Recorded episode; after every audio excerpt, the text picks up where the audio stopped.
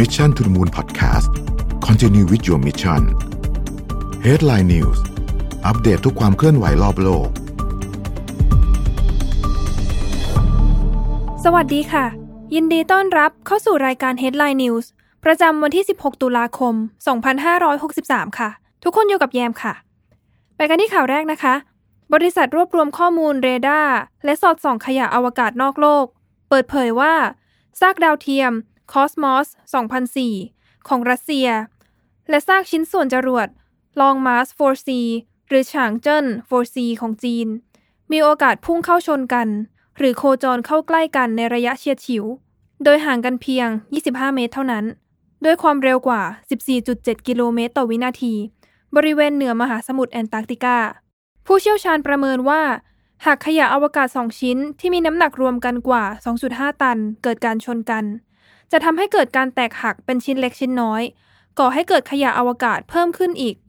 20%ของจำนวนขยะอวกาศทั้งหมดกว่า 170 ล้านชิ้น ที่กำลังโคจรอยู่รอบโลก ในจำนวนนี้มีมากกว่า 900,000 ชิ้น ที่มีขนาดใหญ่มากกว่า 1 เซนติเมตร ซึ่งอาจจะส่งผลกระทบต่อการทำงานของบรรดาดาวเทียมที่โคจรอยู่รอบโลกค่ะ ปัจจุบันนี้ได้มีหลายประเทศทั่วโลก ที่มีการส่งดาวเทียมขึ้นวงโคจรเป็นจำนวนมากในแต่ละปี ทำให้เกิดความกังวลมานานแล้วว่า ดาวเทียมอาจจะมีโอกาสชนกันได้ ข่าวที่ 2 ค่ะ เมื่อวันที่ 16 ตุลาคม สื่อท้องถิ่นหลายแห่งของญี่ปุ่น รวมถึงหนังสือพิมพ์โยมิอุริ และนิเคอิรายงานว่า รัฐบาลญี่ปุ่นเห็นชอบแผนการของคณะกรรมาการตรวจสอบ ในสำนักงานทรัพยากรธรรมชาติและพลังงาน ให้ปล่อยน้ำปนเปื้อนกัมมันตรังสีซึ่งยังหลงเหลืออยู่ในโรงงานไฟฟ้านิวเคลียร์ฟุกุชิมะลงสู่ทะเล หลังได้รับความเสียหายอย่างหนัก จากแผ่นดินไหวและสึนามิในเดือนมีนาคมปี 2011 ค่ะ ทั้งนี้ในรายงานได้ระบุว่า น้ำเสียทั้งหมดจะผ่านกระบวนการกรอง เพื่อลดสารอันตรายลงประมาณ 40%และการดำเนินงานดังกล่าว น่าจะเริ่มต้นได้อย่างเร็วที่สุดภายในปี 2022 และอาจจะกินเวลานานถึง 30 ปี กว่าจะเสร็จสิ้นค่ะ นิเคอิให้ข้อมูลเพิ่มเติมว่า ปริมาณน้ำปนเปื้อนกัมมันตรังสี ในโรงไฟฟ้าฟุกุชิมะ มีประมาณ 1.23 ล้านตัน และความจุของอ่างเก็บน้ำเสีย จะเต็มในช่วงกลางปี 2022 ค่ะ ข่าวที่ 3 ค่ะ API หรือโปรแกรมหนึ่งของ Twitter ได้เกิดความผิดปกติ ส่งผลให้แอปพลิเคชันหยุดทำงานชั่วคราว ในเวลาบ่ายโมงของวันพฤหัสบดีที่ผ่านมา แต่สามารถกู้กลับมาใช้งานได้เมื่อเวลาหนึ่งทุ่ม หลังจากที่ใช้งานไม่ได้ไปนานกว่าหนึ่งชั่วโมงค่ะ Twitter ได้โพสต์ลงทวิตว่า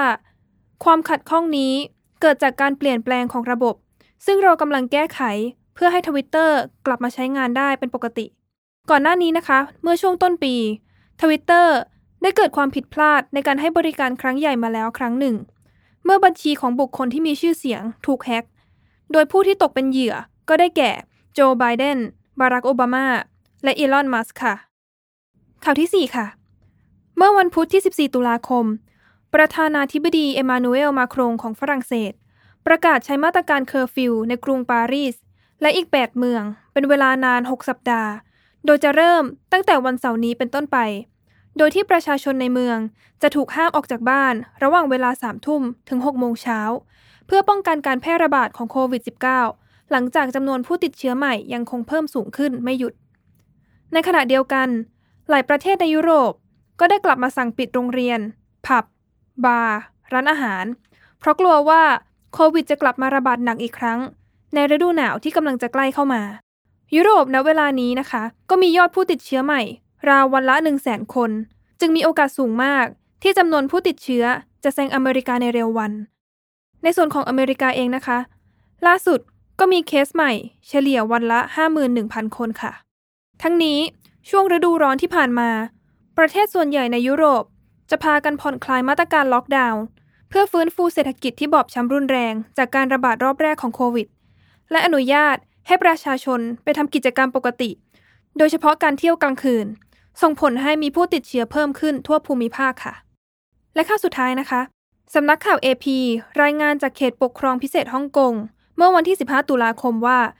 รัฐบาลฮ่องกงและสิงคโปร์ได้ทำข้อตกลงทวิภาคี Travel Bubble เพื่อเชื่อมต่อการเดินทางระหว่างกันในช่วงการระบาดของไวรัสโควิด -19 หลังจากพบว่าจำนวนผู้ติดเชื้อมีอัตราลดลงค่ะ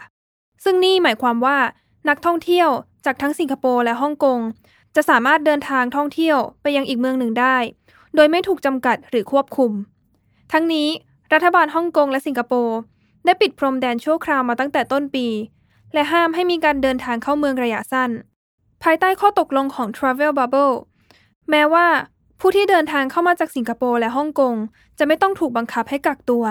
แต่ก็ต้องผ่านการตรวจเชื้อหาไวรัส จากหน่วยงานที่เชื่อถือได้ของทั้งสองฝ่าย เพื่อแสดงผลว่าปลอดเชื้อจริง และต้องเดินทางด้วยสายการบินที่กำหนดให้เฉพาะ Travel Bubble เท่านั้นค่ะ และทั้งหมดก็คือข่าวของวันนี้ ขอบคุณที่ติดตามฟัง Headline News เราพบกันใหม่ สวัสดีค่ะ Mission to the Moon Podcast Headline News